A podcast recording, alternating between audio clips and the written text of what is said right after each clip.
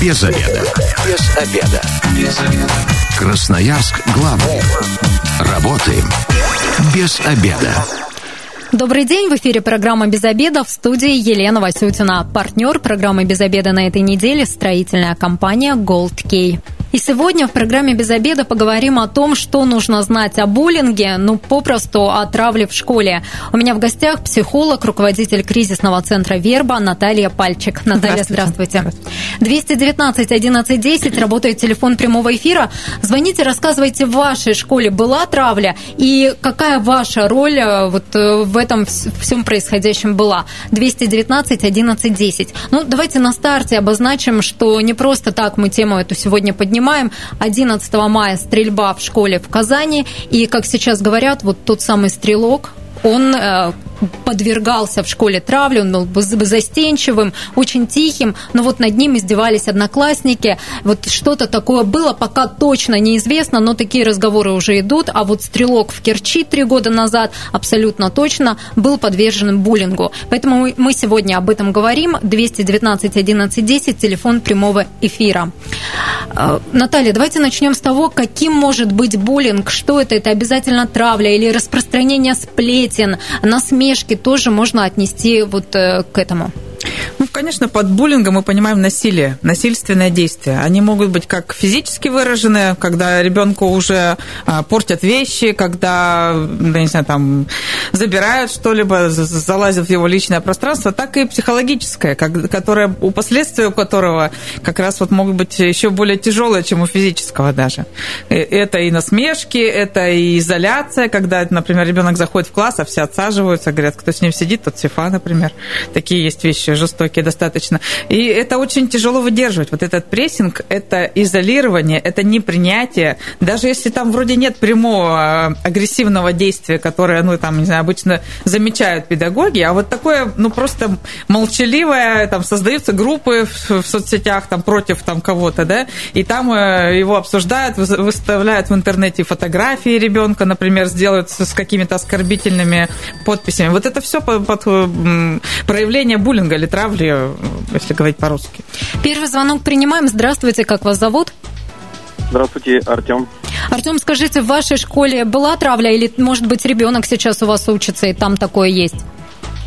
Ну, конечно, и в свое время, это начало там, конец двухтысячных, где уже старшие классы были, такое присутствовало, конечно. Но мне повезло в классе, потому что у нас было достаточно много хороших ребят, которые, в принципе, были моменты, конечно, но костяк останавливал такую травлю. Поэтому очень много зависит, конечно, от коллектива. И какие ребята есть. Все, все у нас в воспитании, в наших детях. Поэтому надо обязательно воспитывать в них чувство справедливости.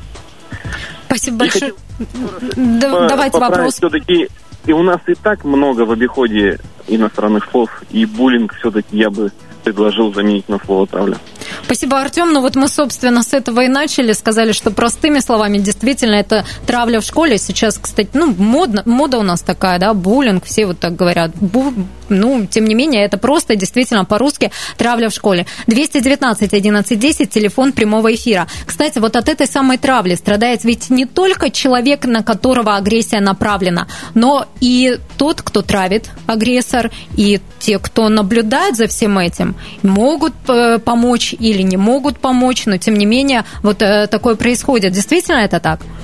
Да, действительно так. Э, принято считать, что нужно помогать пострадавшему в ситуации с травлей.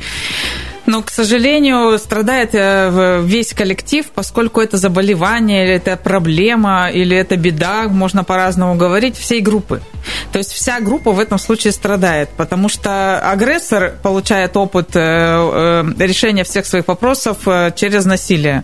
Попадая в другую среду, где ему найдется кому противостоять, он может быстро оказаться в роли жертвы. Да?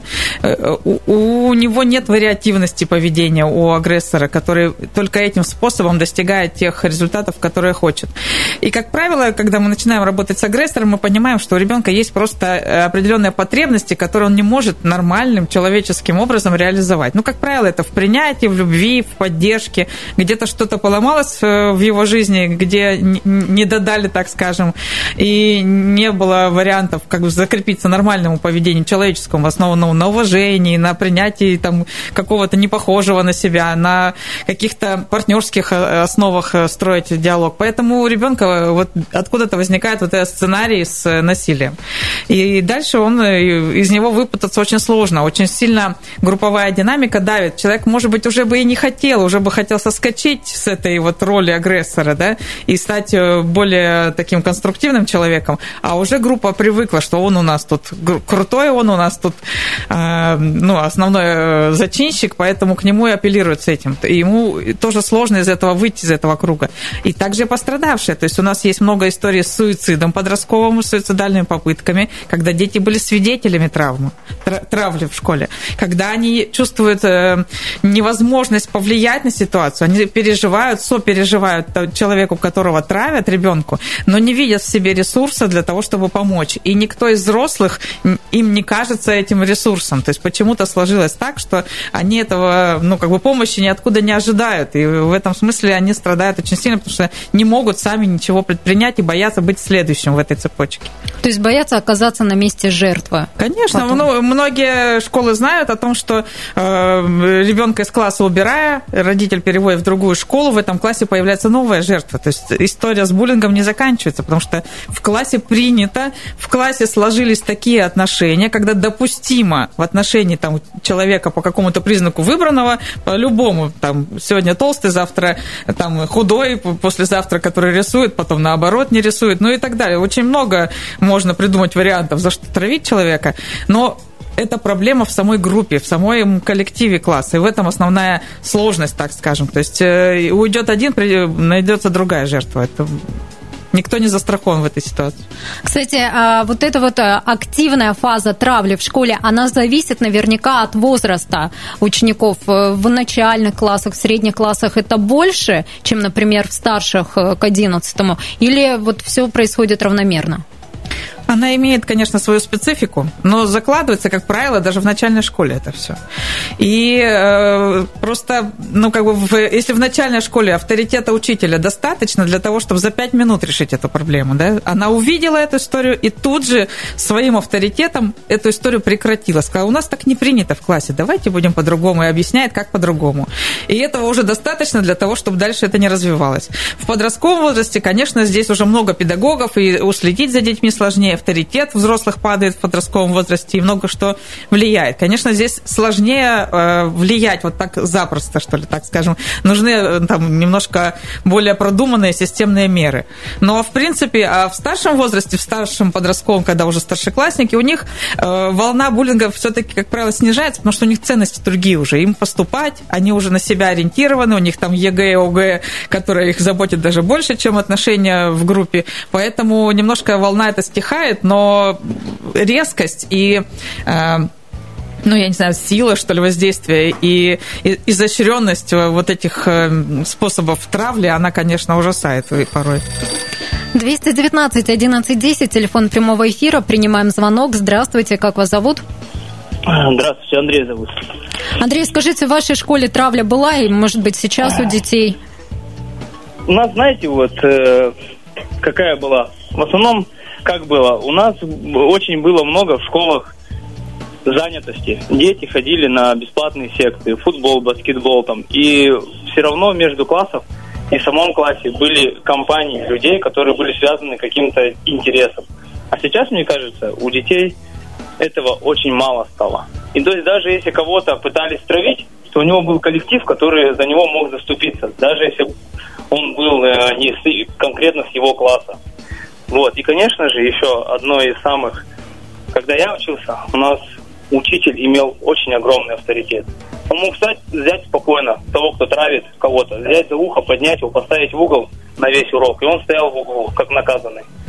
И, и у нас просто не, никто не хотел никого травить, и было все дружнее. А сейчас, даже вот у меня сын учится в первом классе, и уже есть в первом классе дети, которые просто, ну, травят, издеваются над кем-то, над одним. А учитель не имеет права его трогать. Андрей, а какими способами они сейчас травят? Ну, сейчас там, ну, какие-то издевательства такие мелкие, там, портфель пнут, ну, это такое же было. Угу. Или еще что-то там, просто забирают сменку и закидывают куда-то. Но это тоже издевательство. Ребенок в первом классе, он еще пока не знает, как это и что происходит. Он просто ну, становится плакать. Начинает плакать. Начинает смеяться, что плакса. Вот и все. Вот и элементарно начинают травить из-за плаксы. Спасибо большое, Андрей, за ваше мнение. Ну, действительно, есть вот э, вроде как безобидные шуточки, но это ведь тоже травля, да? Есть очень э, важно понимать грань, где это шуточки, э, и всем весело. Это могут быть конфликты, например, и мы можем спорить, и у нас будет э, здесь и сейчас возникшая история конфликтная, которую мы, у нас есть с вами равные позиции, так скажем, мы можем на равных ее выяснять, эту ситуацию. Есть предмет спора, который можно разрешить там медиативными, например, способами, договоренностями какими-то и так далее. В травле проблема в том, что здесь э, силы не равны. Здесь всегда есть страдающий, про что вот э, Артем, по-моему, да, если я правильно услышала, говорит о том, Андрей. что как Андрей, если страдает ребенок, он начинает переживать, и вот эти эмоции славливают те, кто совершает насилие, а, и им это приносит удовольствие, и дальше запускается эта цепочка. Поэтому э, всегда есть пострадавший, так, человек конкретный, обычно это один-два человека в классе, в отношении которых группа лиц, силы неравные, совершают насильственное действие. И, как правило, это мы говорим о буллинге, когда мы говорим о системе поведения. То есть это не разовая какая-то стычка произошла, да, а это система, когда все травят одного. Что в этой ситуации нужно делать родителям и учителю, например? Значит, учитель – это первый человек, первое лицо, которое может это все прекратить. И она, по большому счету, несет ответственность за психологический климат в классе.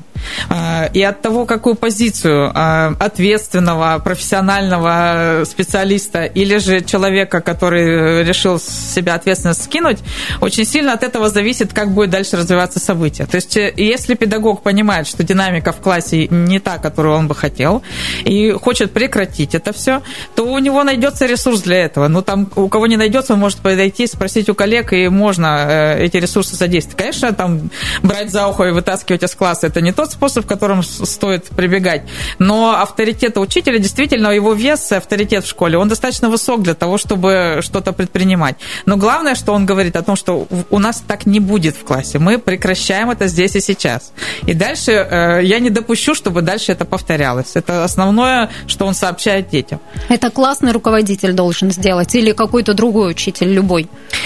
Если мы говорим о ситуации, если это не начальная школа, когда много учителей, конечно, то есть вся школа, э, все педагоги, вплоть до технички, которая видит где-то под лестницей историю там побоев над ребенком или пинания его рюкзака, она тут же берет швабру и говорит, так, ну-ка прекратили все, из какого ты класса, и идет рассказывать классному руководителю о том, что случилось. И тогда вся школа включается в этот процесс. Все взрослые, вменяемые, профессиональные люди, они говорят о том, что у нас не принято, в нашей школе безопасно, в нашей школе мы отвечаем за психологический климат э, того, э, тех детей, которые у нас в школе. Поэтому мы предпримем меры для того, чтобы это не происходило дальше. Потом вернемся, что делать э, родителям к обсуждению. Сейчас принимаем звонок. Здравствуйте, как вас зовут? А, здравствуйте, меня зовут Денис.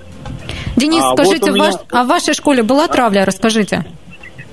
Ой, вы знаете, я учился очень-очень давно, и у нас как бы ну, вы знаете, я школу закончил в 94 году.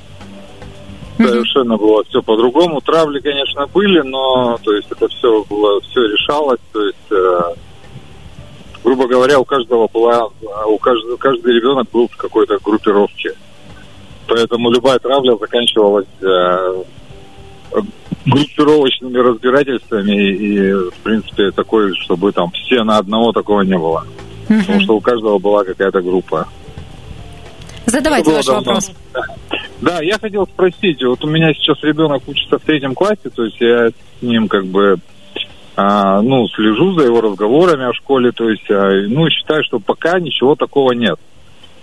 А у меня такой вопрос. Вы знаете, вот специалист рассуждает об этой проблеме с а, такой стороны, что вот она есть, и вот она есть, и она была всегда, и сделать ничего нельзя. Должен сделать что-то учитель и так далее.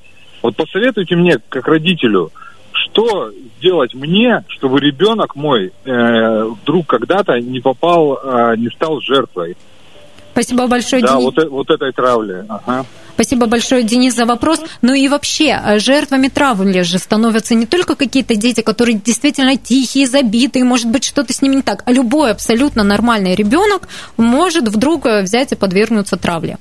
Здесь нет зависимости от того, mm-hmm. какой ребенок. Здесь есть зависимость от того, как сложились отношения в классе. И мне хочется Дениса поддержать в том, что здесь, конечно, роль родителей очень важна. Э, вообще мы не, не говорим о том, что невозможно ничего сделать. Конечно, классный руководитель – это первый и самый ответственный человек, потому что класс – это собранная группа детей. Они, как вы говорите, действительно раньше были э, баскетбол, футбол, что-то еще, где были разные группировки. Он входил в разные группы и по интересам и мог там реализовываться. И у детей меньше было, э, ну, я не знаю, тяги, что ли, к тому, чтобы проявлять агрессию именно в классном коллективе.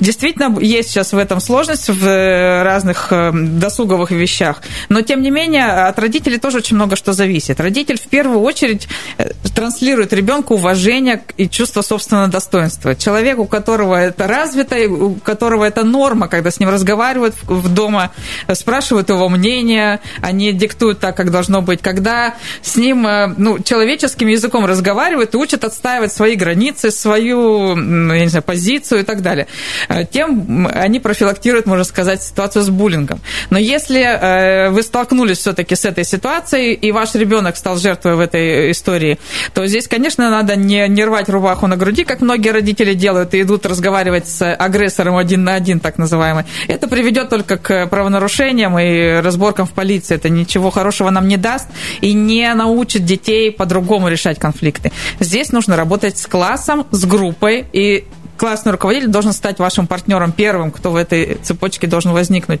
То есть сначала разговариваем с классным руководителем, видит она эту ситуацию или не видит, как она ее оценивает, что происходит. И дальше уже э, смотреть. То есть если классный руководитель поддерживает эту историю, то дальше вы вместе, совместными усилиями можете на эту ситуацию влиять.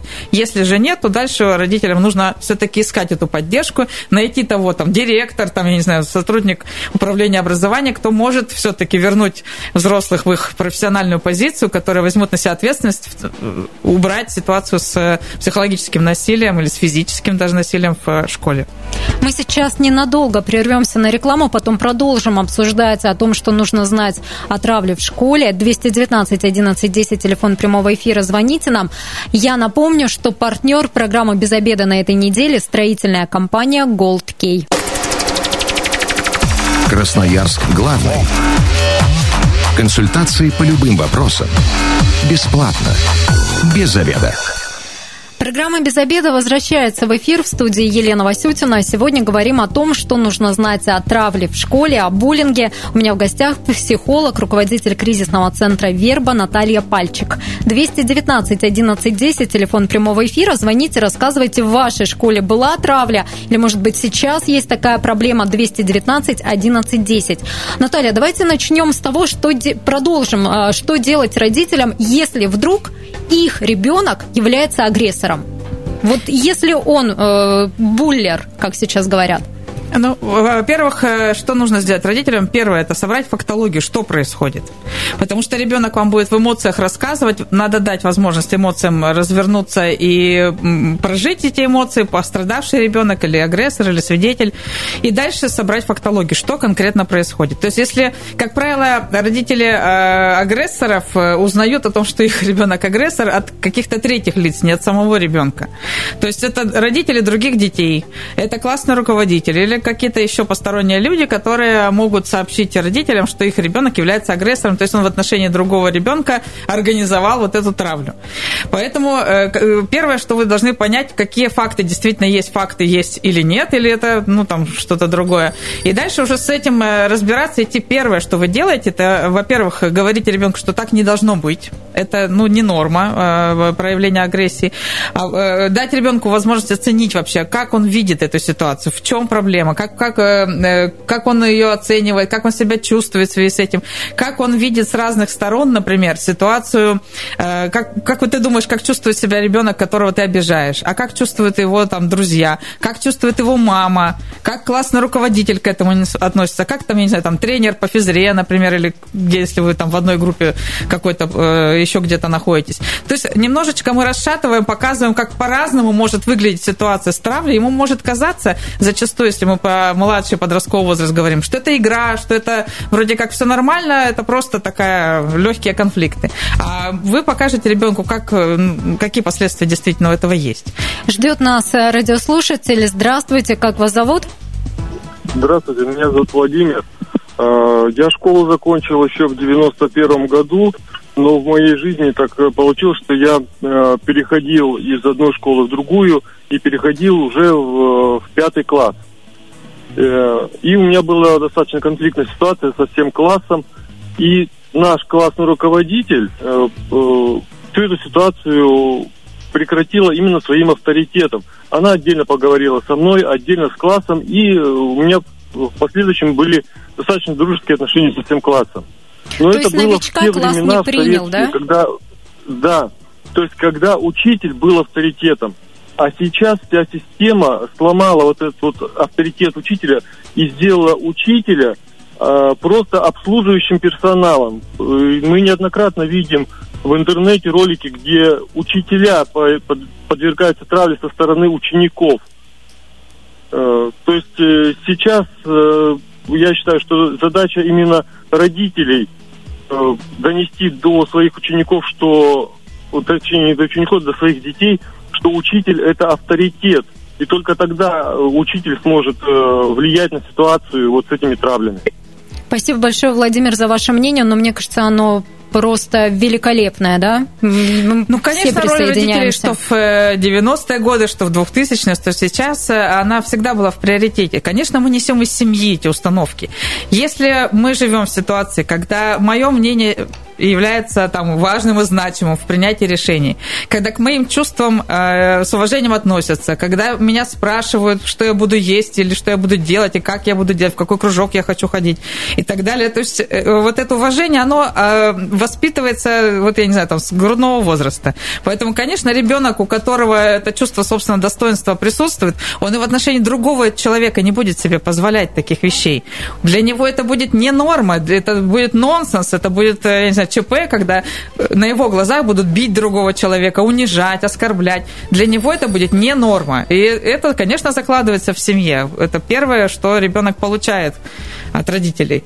Еще один звонок принимаем. Здравствуйте, как вас зовут? Здравствуйте, меня зовут Алексей. Алексей, в вашей школе была травля, помните? Ну да, конечно. Я думаю, это во всех школах имеет место быть. Задавайте вопрос ваш. У меня такой вопрос. А, что быть, что, точнее, что делать с детьми-агрессорами, для которых их собственные родители не являются авторитетом? Спасибо. Великолепный вопрос, да? Для... А кому Есть делать? Кому дети? тогда делать? Вы... Для Окружающим что делать?